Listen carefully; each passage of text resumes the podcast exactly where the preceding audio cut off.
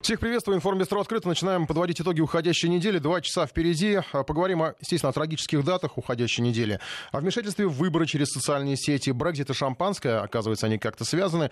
Джон Болтон ушел в отставку. Провожаем. Есть ли жизнь без, без гаджетов и что нам наливают на автозаправках? Обсудим эти темы. Ну и Порошенко, наконец, добрался на допрос. Еще новость буквально сегодняшнего дня в Екатеринбурге. Снова скандал. Школьникам показали спектакль «Ревизор». Казалось бы, все классика, безобидно. Но почему тут туда влилась сцена изнасилования, и родители слегка в шоке. Свяжемся с нашим САПКОРом. Ну, э, на, э, теперь подробнее о темах. Информбистро. Начнем с дат. Трагических, драматических. Их несколько на этой неделе. двадцать лет прошло с теракта на Каширском шоссе в Москве. Жилой дом номер шесть, корпус три, был взорван в пять часов утра тринадцатого сентября девяносто девятого года. восьмого сентября, напомню, чуть ранее террористы взорвали жилой дом на улице Гурьянова. Тогда погибли сто шесть человек. шестнадцатого сентября девяносто девятого года того же дома в Волгодонске. Взрыв на Каширском шоссе прогремел в день траура по жертвам взрыва на улице Гурьянова. На Каширке взорвалось подвальное помещение. Дом был уничтожен полностью. Почти все находившиеся в нем сто двадцать четыре жильца погибли. Для подрыва применяли взрывчатую смесь из тротила, алюминиевой пудры. Мощность в тротиловом эквиваленте триста килограммов. Организаторы терактов Хаттаб и Абу Умар, известные э, лидеры терро- террористических группировок. Исполнителей нашли через несколько лет и судили. Это была сложнейшая работа, проделанная спецслужбами. Хаттаб был ликвидирован с помощью отравленного письма в две тысячи втором году. Абу Умара уничтожили годом ранее вместе с его диверсионной группой из двадцати человек. Это была операция спецназа эф эс бэ. Исполнители, которые перевозили взрывчатку, изготавливали ее и минировали дома, были пойманы или ликвидированы примерно в те же периоды. Единственный из них, Ачимез Гачияев, до сих пор числится в розыске. Около десяти лет назад появлялись сообщения, что ему все-таки удалось бежать на Ближний Восток. Несколько соучастников сейчас отбывают пожизненное заключение. Подготовкой теракта занималась так называемая Карачаевская группировка. В то время во многих республиках Северного Кавказа экстремистам удалось сформировать свои ячейки. Понадобились годы, чтобы ликвидировать эти структуры. Большие потери, большие усилия со стороны спецслужб, армии, мирных граждан. Так, двадцать лет назад жители Дагестана встали на пути Басаева и его банд, когда боевики начали поход на Россию. Начиналась так называемая вторая кампания. Хрупкое затишье после кровавой первой войны было нарушено. Террор требовал новых жертв, и это еще одна дата в истории. двадцать лет назад Владимир Путин, он был тогда премьером, прибыл на место боевых действий. Ополченцы вместе с армией вступили в бой с экстремистами. Было атаковано несколько сел, но эпицентром событий стало дагестанское село Ботлих. На неделе Владимир Путин снова там побывал, в Ботлихе. Спустя двадцать лет выполнил данное в девяносто девятом году обещание поднять тост за победу. Как это было, расскажем прямо сейчас. Информбистро. Дагестанское село Ботлих спустя двадцать лет. Здесь уже много новых домов, аккуратные дороги, мемориал в память об ополченцах, которые летом девяносто девятого взяли в руки оружие, чтобы встать на защиту России от экстремистов. Сегодня Владимир Путин встретился с теми, кто держал оборону. Решил вступить в бой с хорошо вооруженными боевиками. Местные жители, гражданские и милиционеры первыми встретили врага. Сегодня здесь стоит памятник ополченцам. Президент встретился с участниками тяжелых и драматических событий. Тогда вы, женщины, мужчины, даже дети принимали участие. Это было, это было важно не только для Дагестана и для этой вот суровых, суровых людей, суровой природы. Это было важно для всей России. Показать этим международным бандам, что народ не с ними. Вот в этом была заслуга. Еще много нужно сделать социальных вещей, но они же приходили под знаменем ислама. С тех пор, вот мы сейчас с руководителем республики говорили, в Дагестане две тысячи мечетей построили мы с вами. две тысячи. Они бы столько не построили никогда. Они только убивать умеют. Очень все делают. Ну, конечно. Ну, конечно. Я же не говорю про социал. В Ботлихе красивейший вид на горы. Именно с этих гор летом девяносто девятого в Дагестан пришли банды экстремистов Басаева и Хаттаба. Они рассчитывали, что население не окажет сопротивления, а кто-то даже перейдет на их сторону. Эпидемия ваххабизма по замыслу экстремистов должна была распространяться дальше, на всю страну. Дагестанцы помогать боевикам отказались. Архивные записи того лета. Это директор одной из местных школ. Рассказывает, как встретился с Басаевым. Басаевым, которого прямо спрашивали, куда он идет и зачем. А куда вы идете? Мы идем в Россию. Я говорю, отсюда дороги в России нету. Есть, говорит. Вы являетесь частицей России. Да. Я ответил и сказал ему, мы являемся частицей России.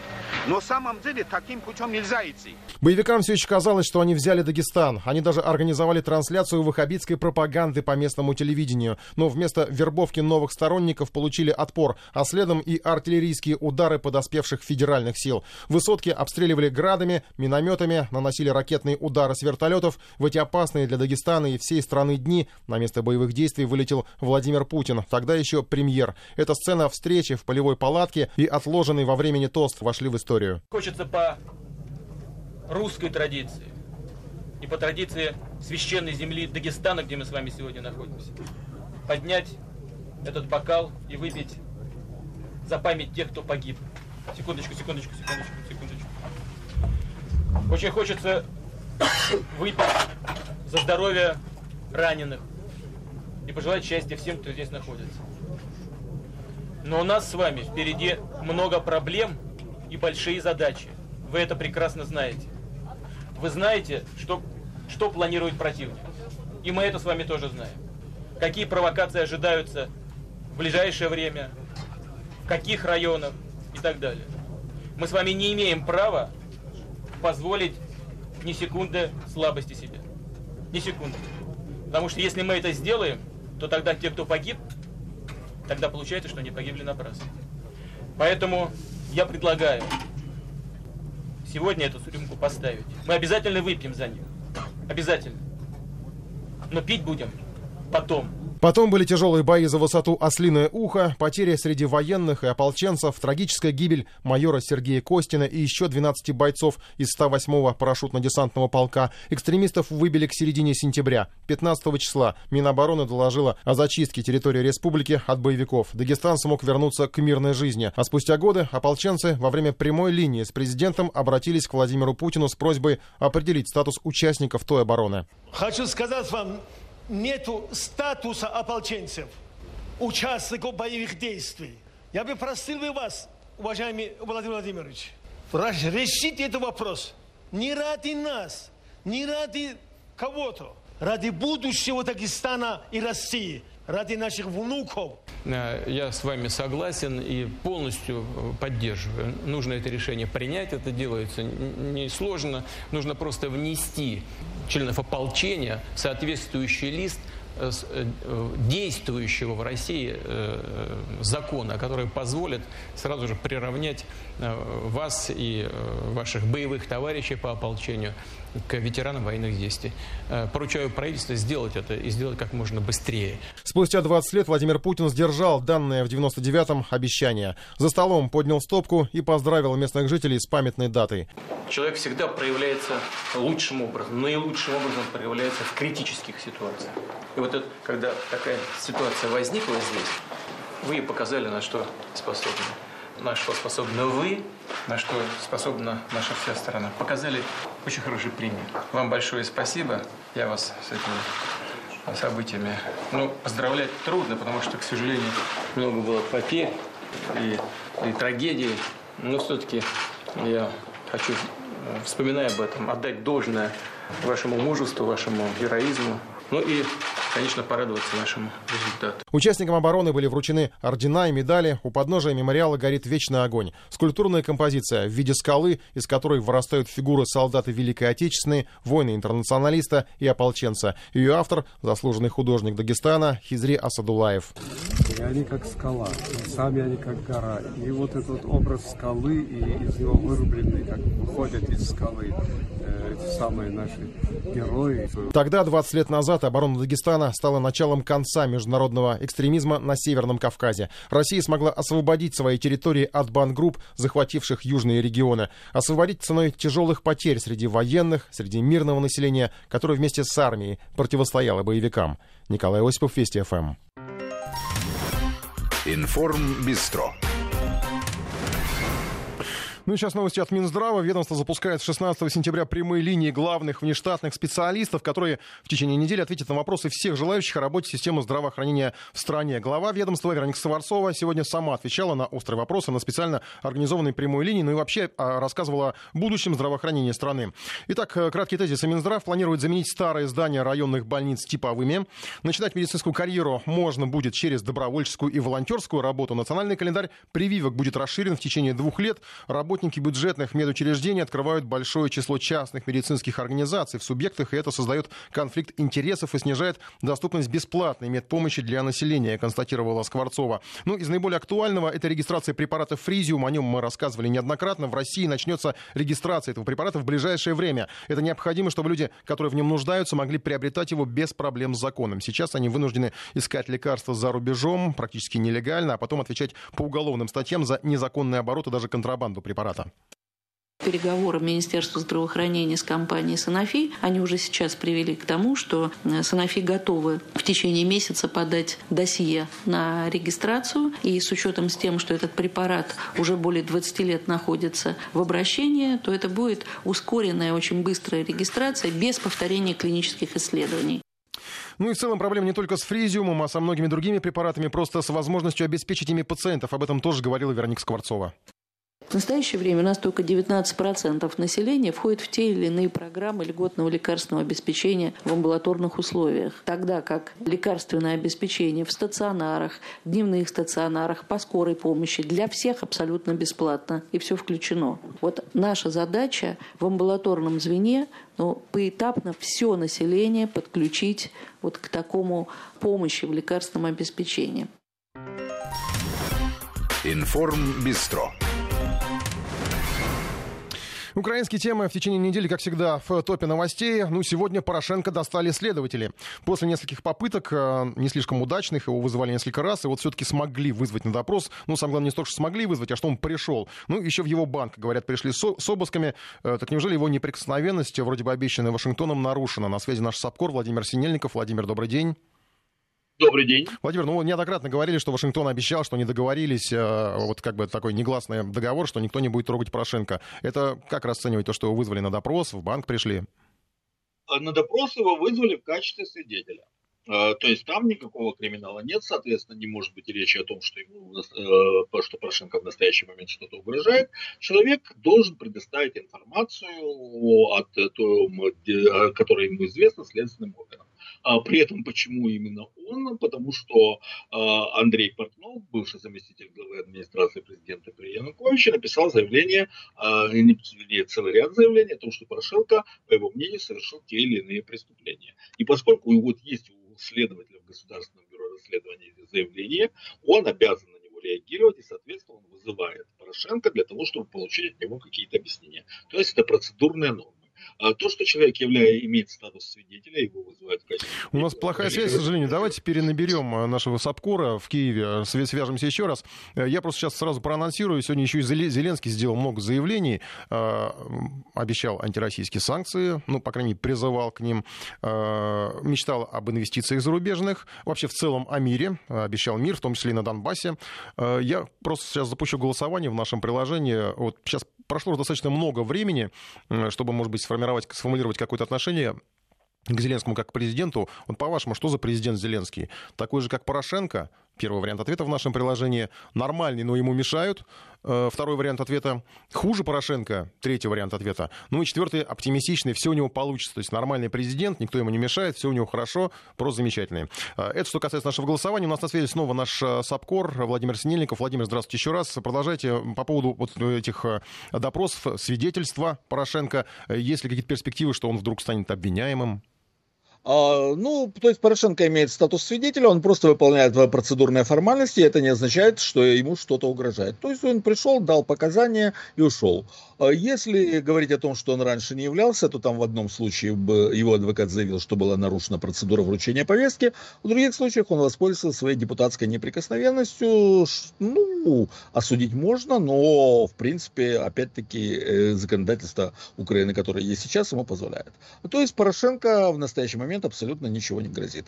Будет ли ему предъявлено обвинение? Ну, с момента подачи первого заявления Портнова с двадцать первого мая прошло уже почти четыре месяца. Очевидно, если бы следствие считало, что есть какие-то основания для предъявления обвинения, то, оно, то это обвинение было бы уже предъявлено.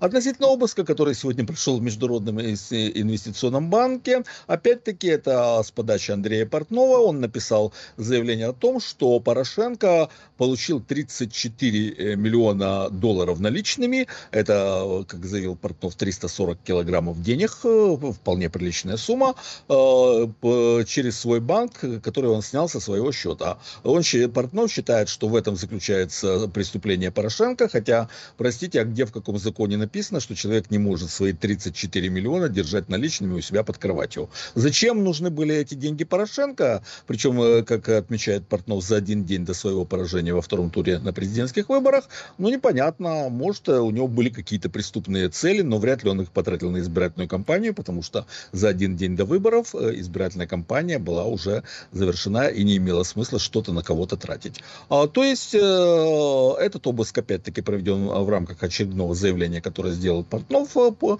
о, о преступлениях, по его мнению, которые совершил Порошенко. И, опять-таки, Государственное бюро расследований провело опять э, по этому заявлению э, про, то, что предусмотрено процедурой, то есть проверку. Владимир, Зеленский сделал много заявлений, практически так, таких, ну, практически программных, что ли, я не знаю, да, и об инвестициях зарубежных, и об антироссийских санкциях, к которым он призывал, вообще обещал всем мир, ну, я имею в виду, там, на Украине, даже на Донбассе. Пока все это происходило, вот пока следователи, там, да, допрашивали прежнего президента.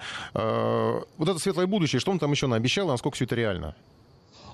Конкретно он ничего не обещал, то есть его заявления носили не столько программный, сколько декларативный характер, то есть он вышел и сказал, всем будет хорошо, вот, а как, ну, это знаете, как на конкурсе «Мисс Мира» выходят претендентки и говорят, что не хотят, чтобы во всем мире был мир и всем было счастье, это примерно на том же уровне, то есть абсолютно никакой конкретики. Он призывал вкладывать деньги в Украину, инвестировать под его личные гарантии, ну вот, что он гарантирует, что все будет нормально. Ну, не знаю, может, найдутся какие-то серьезные бизнесмены, которые будут вкладывать миллиарды в экономику под личные обязательства э, действующего президента. Ну, может, такие и найдутся. Пока что еще никто не заявил. Он заявил о том, что санкции против России должны быть сохранены, э, потому что это своего рода налог на мир, то есть Россия платит налог на мир. И он сказал, э, что вот это все нужно продолжать, и все это правильно и нужно. Э, то есть подтвердил свою прежнюю позицию по этому вопросу. Заявил о том, что у него прекрасные отношения с Соединенными Штатами, что вполне соответствует действительности. Ну и намекнул, э, сделал заявление, которое вызвало настоящую эйфорию на Украине, потому что все расценили, что он обещает в очередной раз посадить Порошенко. Он сказал, что счастье — это когда ты видишь, э, он употребил э, слово «злодей». В украинском языке оно имеет два значения. Во-первых, преступник, во-вторых, злодей. Э, некоторые перевели как «вор». Э, вор, оно не перев... это слово не переводится как вор. Он сказал, счастье — это видеть злодея на нарах, а не на Мальдивах. Все решили, что это он о Порошенко, потому что известная история об отдыхе на Мальдивах Порошенко за пятьсот тысяч долларов за рождественские каникулы. Кстати, информацию по этому поводу слили американцы, что является очень немаловажной деталью. И все решили, что он говорит о Порошенко, хотя фамилия Порошенко в данном случае не употреблялась. Спасибо большое. Наш штаб-кор Владимир Синельников следит за странностями украинской политики. Ну вот наблюдаем мы это такое противостояние уже не первую неделю, не первый месяц между Зеленским и Порошенко. На неделе между ними произошло что-то вроде борьбы за бонусы после обмена заключенными и удерживаемыми лицами. Каждый, понятно, хотел записать себе это в актив. Зеленский спешит анонсировать даже новые обмены, хотя никакой конкретики в этом направлении пока нет. Обычно подготовка таких операций идет максимально закрыта. Ну и, кстати, успешный обмен вовсе не означает, что вопрос с преследованием граждан на Украине закрыт. Суд над тем тем же Кириллом Вышинским продолжается. шестнадцатого сентября очередное заседание. По состоянию здоровья журналист уже сообщил, что не сможет присутствовать, но готов отвечать на вопросы суда на следующем заседании двадцать третьего числа. Ну и о Вышинском даже зашла речь на брифинге Марии Захаровой, официального представителя МИДа России. Там присутствовал небезызвестный Роман Цимбалюк. Он регулярно задавал на разных мероприятиях, как сам считал, неудобные вопросы. Это про тех же украинских моряков. Ну, тут сам получил вопрос от МИДа. Нет ли желания провести интервью с Вышинским? Получилось очень забавно. Давайте послушаем эту беседу Марии Захаровой и Романа Цимбалюка. Да, пожалуйста. Да, Роман, я... давайте, чтобы не, не уходить от, недалеко уходить от проблематики. Я думаю, что у вас вопрос Цимбалюк тоже про это. Да, про это. Про это. Цимбалюк Роман, агентство «Униан». Скажите, а вы с Вышинским встречались в Москве? Еще нет, не успел. А будете? Ну, при возможности, конечно. Я открыт к общению. Нет, со всеми. А вы можете сделать, например, интервью с Кириллом Вышинским? Вам разрешат? А, конечно. Дело в том, что я... Нет, смотрел... конечно или точно? Я смотрел телевизор, он не отвечает на главный вопрос, за что ему дали медаль за возвращение Крыма. Вот, вот, а вы он... считаете, это главный вопрос? А, для Украины, да. Это вы так решили? Ну, подождите. Нет, ну подождите, подождите, это очень, это очень важный аспект. Если я буду делать интервью, то подождите, тогда нет. я буду определять, какие вопросы подождите, главные. А в чем а, было и как было сформули... сформулировано обвинение в отношении Вышинского? Этим пусть занимаются правоохранительные органы. Так это же самый Вас как раз главный вопрос. Мария Владимировна, вы спрашиваете, какие вопросы я бы задал бы, я вот говорю. Нет, я, я вас так не... Нет, я нет, нет, нет, Роман, я об этом не говорила. Какие бы вопросы вы задали. Какие вопросы вы зададите, это ваше личное или профессиональное дело. А я знаете, задавала вопрос от... о совершенно о другом. Я задала вопрос в принципе о возможности такого интервью, потому что мы же видели, как на протяжении нескольких лет была настоящая блокада блокада со стороны э, украинских средств массовой информации, и в частности того, которое вы представляете в отношении э, и в отношении общения с российскими представителями, и с российскими журналистами, и с российскими официальными лицами. Это же факт. Вам просто не разрешали это делать. Но у меня теперь вопрос. Раз произошло такое событие, которое действительно по достоинству оценили и в Киеве, и в Москве. Вот теперь вы можете поговорить, ну, например, с Кириллом Вышинским, который находится в Москве. Он ваш коллега, он доступен. Можете вы позволить себе сделать с ним интервью, задать все главные или не главные вопросы? Можете или нет? А, конечно могу, но просто я, вы говорите, коллега, но у меня же медали за возвращение Крыма нету, поэтому... А это мы не проверяли. Бы, это очень вопрос. Ты еще к СБУ к вам не приходил домой. Ну, такая беседа получилась. Сейчас подведу итог голосования. Ваше мнение о Зеленском. Ну, прежде отвечу на комментарий нашего слушателя с Алтая. А зачем нам голосовать за чужого президента, хуже он или лучше? Во-первых, голосовать я вас не призываю. Голосовали за него украинцы. А во-вторых, я просто предложил высказать мнение. Если чужой президент высказывает мнение о России и о вас в том числе, как жители России, то почему вы не можете высказать мнение об этом чужом президенте? Итак, мнение наших слушателей. Такой же, как Порошенко, пятьдесят девять процентов, четырнадцать процентов нормальный, но ему мешают, двадцать процентов хуже Порошенко, ну и восемь процентов оптимистов, все у него получится.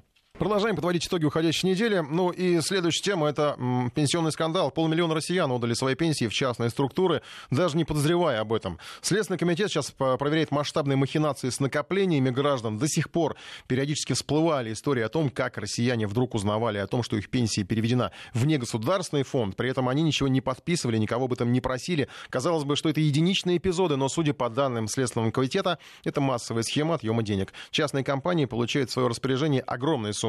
Александр Санжиев расскажет об афере с пенсиями. Все нажитое непосильным трудом утекло в карманы мошенников. По данным следствия, махинации с пенсионными деньгами продолжались с две тысячи семнадцатого по две тысячи восемнадцатый год, а сумма ущерба может составлять миллиарды рублей. Сейчас в этом деле разбирается Следственный комитет по Москве, заявила представитель ведомства Юлия Иванова. Ряд лиц, имея умысел на хищение денежных средств, осуществили фальсификацию более пятисот тысяч заявлений от имени граждан о досрочном переводе их накопительной части пенсии в ряд негосударственных пенсионных фондов.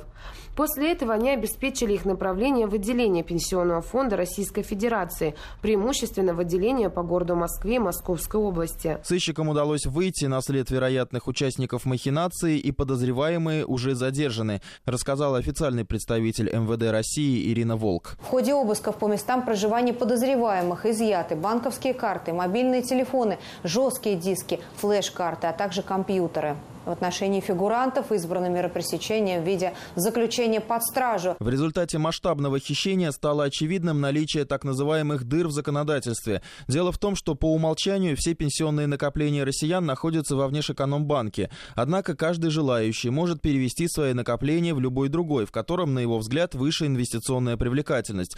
Проще говоря, будут начисляться проценты аналогично вкладам. По мнению экспертов, возможности распоряжаться накопительной частью пенсии есть и большой плюс, и минус, объясняет профессор финансового университета при правительстве Российской Федерации Александр Сафонов. У пенсионного фонда нет э, функции контролировать, куда они переведены. Пенсионный фонд один раз в течение там, жизни дает разрешение на вывод этих денег, но в данном случае он не может это проконтролировать, потому что он это делает на основании заявления человека. И это заявление до недавнего времени могли осуществлять дистанционно. То есть он не видит перед собой человека. Такая система упрощает работу мошенников, говорят юристы. Одна из схем выглядит следующим образом. Преступник получает паспортные данные клиента, обращается к нотариусу и оформляет доверенность на вывод денег со счета, после чего передает поддельное заявление в пенсионный фонд. фонд. Далее деньги ничего не подозревающего клиента перечисляются на счет злоумышленников, рассказывает адвокат Людмила Айвар. Можно сделать доверенность на то, чтобы продать душу дьяволу и остаться без штанов. И при наличии такой доверенности тут же сразу начинают совершать сделки, переводить деньги, выдавать наличными и так далее. А нотариус у нас, к сожалению, никакой ответственности перед гражданами не несет, потому что нотариус может нести только ответственность за умышленные действия и только в пределах страхования своей ответственности. Доказать умышленность действия нотариуса очень сложно и практически невозможно. Еще один вид обмана, при котором у будущего пенсионера уводят деньги, это введение в заблуждение. Агенты ходят по квартирам и представляются сотрудниками пенсионного фонда. Они говорят, если здесь и сейчас не заполнить заявление, то можно вообще лишиться накопительной части пенсии. Многие в спешке соглашаются и добровольно предоставляют свои документы. Еще афера может подстерегать, как ни странно, в магазине при оформлении кредита. Некоторые агенты работают не только на торговле, сети, но и на мошенников. Ранее покупатели жаловались, что им вместе с основными документами подсовывали заявление на перевод денег в негосударственные фонды. Многие пользователи соцсетей признаются, что читают не все бумаги, поэтому теперь опасаются за накопительную часть пенсии.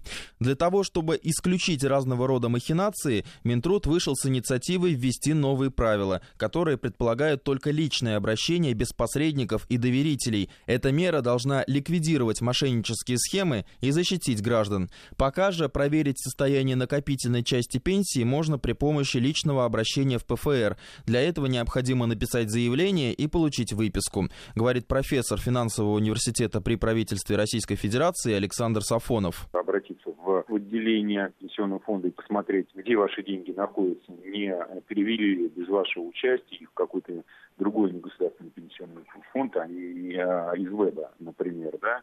Если это произошло, тогда нужно обращаться в судебном порядке о возврате этих средств, ну и требовать возмещения полученных убытков. Массовые случаи похищения пенсионных денег сейчас расследуют по уголовной статье «Покушение на мошенничество в особо крупном размере». По ней виновным может грозить до семи с половиной лет тюрьмы. Александр Санжиев, Вести ФМ.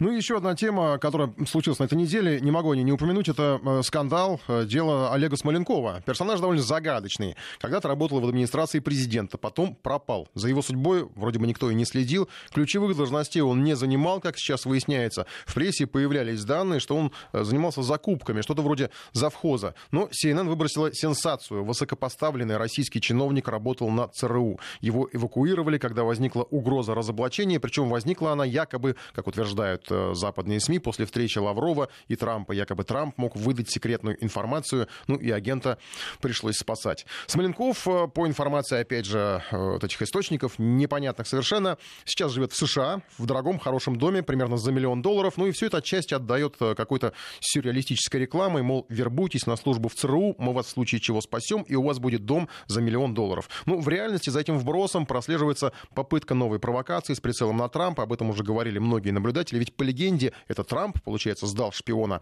а значит он плохой. Но Россия враг по определению. Фейки со Скрипалями и вмешательством в американские выборы уже устарели, их просто аудитория уже не способна переварить, надоело. И аудитории нужно что-то новое. Причем в Белом доме называют происходящее маразмом. Трамп говорит сам, что вообще не в курсе этих шпионских приключений. Но точно известно одно. Олег Смоленков действительно работал в администрации президента, был уволен, куда-то пропал. В МИДе сообщили, что Москва поставила перед Вашингтоном вопросы по линии Интерпола в связи с публикациями о том, что пропавший Смоленков находится в США. Как говорится, сказали А, говорить уж и Б. Поясните информацию. Ну, вероятно, скорее всего, скажут, что э, будет очередной коктейль из реальных и вымышленных историй. И чем ближе выборы в США, тем больше будут подавать таких коктейлей.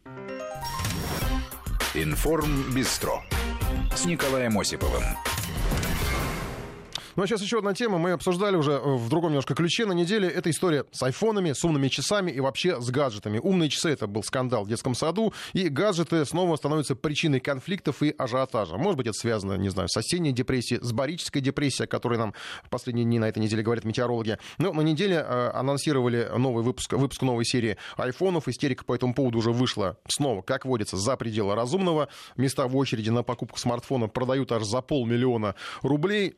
Сюжет об этом слушайте в ближайшие, в ближайшие выходные. У нас корреспондент подготовил материал. Ну, а в одном из балашихинских детских садов возник спор, допустимо ли ребенку носить умные часы. И там дошло до скандала, до суда дошло. Родители отстояли, причем в суде, право, чтобы ребенок мог носить эти часы, в которых нет там каких-то скрытых функций видеозаписи или диктофона, а именно этого боялись воспитатели. Давайте обсудим с вами прямо сейчас роль гаджетов в нашей жизни. Вообще, есть ли жизнь без гаджетов? два три два пятнадцать пятьдесят девять, код Москвы четыре девять. Просто уже не первый раз мы задумываемся о том, что слишком много внимания мы уделяем этим кускам пластмассы, металла и микросхем, и уже они влияют на нашу жизнь, а не мы влияем и управляем этими приспособлениями, которые вроде бы должны были облегчить нам жизнь. Казалось, ну такое мнение есть. Итак, два три два пятнадцать пятьдесят девять, код Москвы четыре девять пять и плюс семь девятьсот три сто семьдесят шестьдесят три шестьдесят три, наш портал, можете присылать сюда свои сообщения. Может быть, у кого-то прям вот кто-то осознал, что у него есть такая гаджетозависимость, как это называют. Уж, извините, кстати, меня за слово гаджет, наверное, кого-то это раздражает, но так уж принято называть такое общее э, определение: телефоны, смартфоны, планшеты, компьютеры. И, кстати, опять же, наш коллега Владимир Соловьев на неделе высказал мнение, что вот эти как раз э, ручные э, компьютеры, телефоны и планшеты в каком-то смысле, они уже вытеснили даже компьютер. Мы к компьютерам ну, практически не подходим, только если по работе, по службе, ну или там, не знаю, может быть, на удаленке кто-то через ноутбук, ноутбук работает, а стационарные компьютеры, они уже как бы не нужны, то есть, потому что стационарный компьютер — это такой, это машина, от которой ты можешь отойти и остаться на какое-то время хотя бы без этой связи с компьютером. А телефон, мобильный компьютер, он всегда с тобой, он всегда на тебя влияет, он диктует тебе, может быть, даже там постоянной рекламой, как жить, что делать, что есть, что покупать. Это уже часть нашей жизни. два три два пятнадцать пятьдесят девять, принимаем звонки, и я запускаю голосование, есть ли жизнь без гаджета в нашем приложении. Да, это просто первый вариант ответа.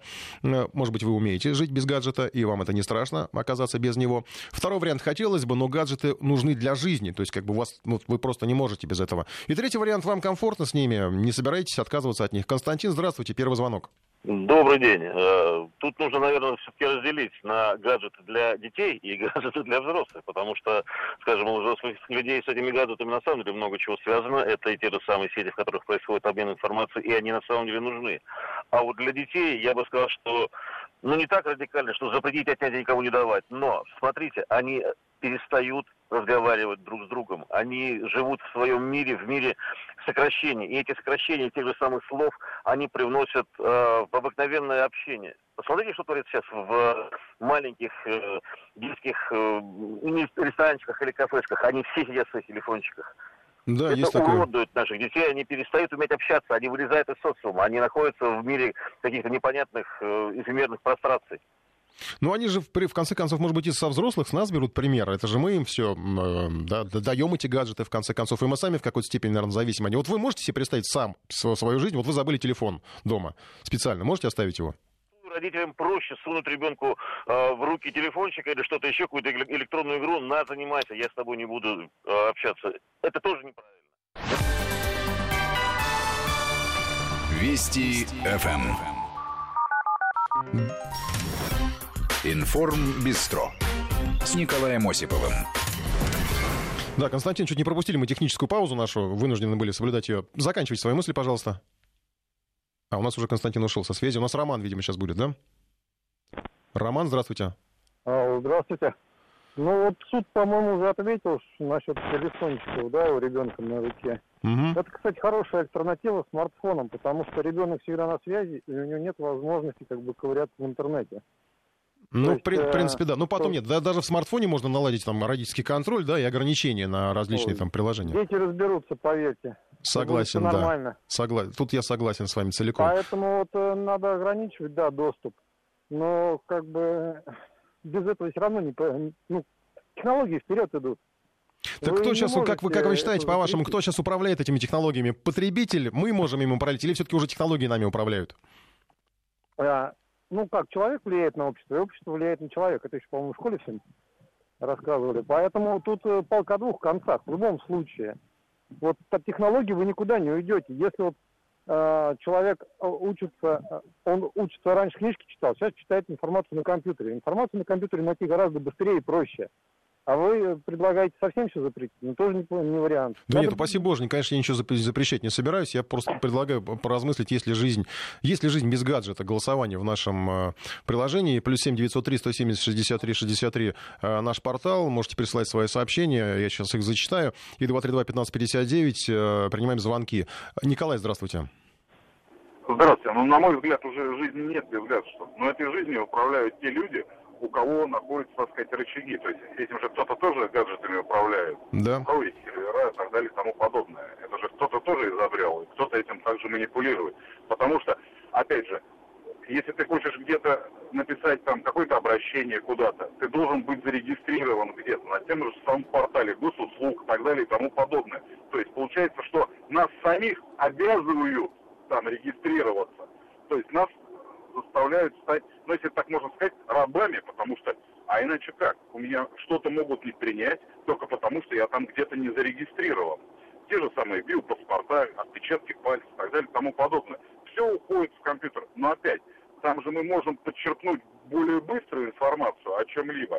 Те же самые и дети, и мы, и взрослые. Если нам нужно попасть в какой-нибудь район Дегу, Дегунина там, или какой-то другой, а я не знаю, где он находится, я же могу воспользоваться навигатором. Правильно же? Правильно, абсолютно. Хотя вот, раньше были времена, считаю, когда э, те же таксисты знали Москву наизусть. Мы уже не можем жить без них как таковой. Но единственное, что культура, она обращение, либо ограничить какие-то сайты. Но за этим же тоже должны смотреть правоохранительные органы. Вот вы говорите, э, то, что в Балашихе там возник такой спор. А где в этот момент находится прокуратура? Там же есть прокуроры, их большие отделы, которые... могут, да, которые дают оценку законности действий тех, кто запрещает. Почему запрещают? Какие основания? Законно, незаконно? То есть у нас же получается отсутствие рабочей системы. То есть вот я, например, только так это вижу. Да, спасибо. Ну, вы прямо ушли вот в запрет, опять же, в запреты сталкиваемся, скатываемся мы по, наш, по теме обсуждения. Я просто да, скорее даже э, имел в виду, когда открывал голосование, на самоограничение, вот это самое, оно востребовано, вы как считаете? Потому что, я не знаю, я сейчас искренне признаюсь, вот этот телефон, который у меня постоянно в руке, потому что, ну, работа обязывает следить за там новостным потоком, за информацией, он, конечно, меня немножко, ну, так напрягает, постоянное внимание, постоянное присутствие этого телефона в моей жизни, и поскольку он связан с работой, я не могу от него отказаться. Хотя я вот опять же признаюсь, что и в то же время компьютер использую только вот здесь в студии, наверное, и на работе, ну, в, в, на своем рабочем месте. Дома компьютером не пользуюсь вообще, достаточно телефона. Зачитаю несколько сообщений, которые вы прислали. Мы сами не заметили, как стали от них зависимы. Вполне логично, справедливо. Умные часы, кстати, как контроль за состоянием ребенка, э, особенно если врожденные заболевания, пульс, к примеру, да, ну это, в общем, как бы позитивный момент. Э, надо было в суде спросить, почему воспитатели испугались наличия камер. Ну да, это по поводу вот балашихинской истории. По поводу очереди на покупку iPhone, это последняя реформа, последствия реформы образования в России, конечно, хорошая работа маркетинга. Я не знаю, с чем тут связано, как реформа образования. Но, по-моему, это совершенно разные вещи. Это, там, не знаю, мода и, и не знаю, просто стремление быть, как казалось бы, казаться лучше, чем все остальные. Хотя, по-моему, iPhone это уже давно прошел ту стадию, когда наличие такой трубки как-то выделяло вас из, среди других людей. Петр, здравствуйте. Добрый вечер. Слушаем вас. Я вам звоню из Анапы. Я работаю таксистом. И вот, понимаете, смартфон в моей работе – это необходимость. Мы работаем по программе, и он обязан у меня быть. В отношении детей. Вот был предыдущий, там сказал, что умные часы и прочее, другое, третье. Зачем это надо? Если мы хотим общаться с ребенком, зачем ему покупать смартфон? Обыкновенный кнопочный телефон, пожалуйста, позвонишь маме, мама позвонит тебе, и все. Не надо его туда впихивать, так скажем, и все. Это элементарно решается. Я вспоминаю свое детство. На нас действовали запретами. Ну нельзя тебе это еще, ты еще маленький. Взрослые пользуются, тебе еще нельзя. Вырастешь, будешь пользоваться. Вот таким макаром надо примерно сдерживать детей к стремлению быть похожими на взрослых именно в этих вопросах. В гаджетах, в компьютерах и прочее, прочее. Понимаете, я так думаю. По-моему, понятно, просто мне... да, спасибо вам за звонок. Просто мне кажется, что в какой-то момент, когда все это появлялось, никто не видел, что это станет какой-то проблемой. Я даже помню, вот в мое время, я учился тогда в институте, тогда компьютеры начали массово приходить в дома. Это вот именно компьютеры, которыми мы пользуемся сейчас, а не те, вот, не знаю, там, БК, да, что там было еще, Спектрум, какие-то совсем старые, когда еще я в школе учился, которые потом ушли в прошлое. И тогда меня поражало, я только учился им пользоваться, а четырехлетний мальчик, там, он племянник моего однокурсника был, он совершенно спокойно разбирался в что, как установить, как там, какие программы нужны, чем пользоваться. И он едва писать начал учиться, он уже знал все в компьютере, как, как был на уровне продвинутого пользователя. И им, им все восхищались, вот, парень молодец, умеет пользоваться компьютером, мы только еще пальцем там тыкали, учили что-то делать. И это было восхищение. А сейчас мы понимаем, что вот это вот сверхразвитие быстрое, да, ребенок и компьютер, да и, в общем, даже для взрослых это становится проблемой. Юрий, здравствуйте. Добрый вечер, радиоведущий, спасибо за эфир. Хочу высказать тоже по свое мнение по этому поводу. Ну, в общем-то, я работаю водителем грузовика, да, и скажу так, ну, например, вот у меня навигатор, то есть в телефоне. Мне, чтобы заместить гаджет, мне надо иметь навигатор плюс телефон, плюс к тому же немаловажно, я, например, ну, отработал, грубо говоря, я сфотографировал документы о том, что я груз сдал там, и я их тут же перекинул через какой-либо мессенджер, вот. А так мне надо приходить домой, включать компьютер, сканировать, отправлять на электронную почту, это занимает много времени, хотя я согласен, то есть как бы немножко напрягает то, что ты становишься зависим от телефона, да, ты понимаешь, что ты без него уже просто, ну, как-то, ну, как без рук, вот. Без телефона, честно говоря, у меня работа станет пятьдесят процентов меньше. Вот, нежели это... Согласен, по-моему, с вами, он стал продолжением нашего тела. Кстати, вот пишет нам из Моск... Московской области. Кстати, был в отпуске две недели, телефон был в сейфе весь день, пользовался перед сном максимум. Классно, никто не беспокоит, ни на что не отвлекаешься. Да, причем даже были тоже у меня какие-то ситуации, когда я вот, не знаю, там, ну, полдня без телефона. Сначала дискомфорт, а потом, ну, чуть ли не какая-то благодать, что ли, начинается. Ты начинаешь ощущать, что вот его нет, и у тебя как-то жизнь пошла немножко по-другому, и не сказать, что она пошла хуже. Голосование среди пяти Кантропов, пишет нам из Мурманской области. Если жизнь без палки, автор сообщения, я прошу вас посмотреть, как пишется слово пятикантроп. Человек всю историю от чего-то зависел, от огня, электричества, автомобиля, компьютера, эпохи меняются, зависимость остается. Ну да, может быть, что это такая же необходимость, как огонь, электречество, ну или автомобиль. Кстати, без автомобиля-то, в принципе, можно обойтись, да, вот без огня, электричества уже, наверное, и воды, уж точно, наверное, и нет. Есть у нас еще звонок. Александр, здравствуйте.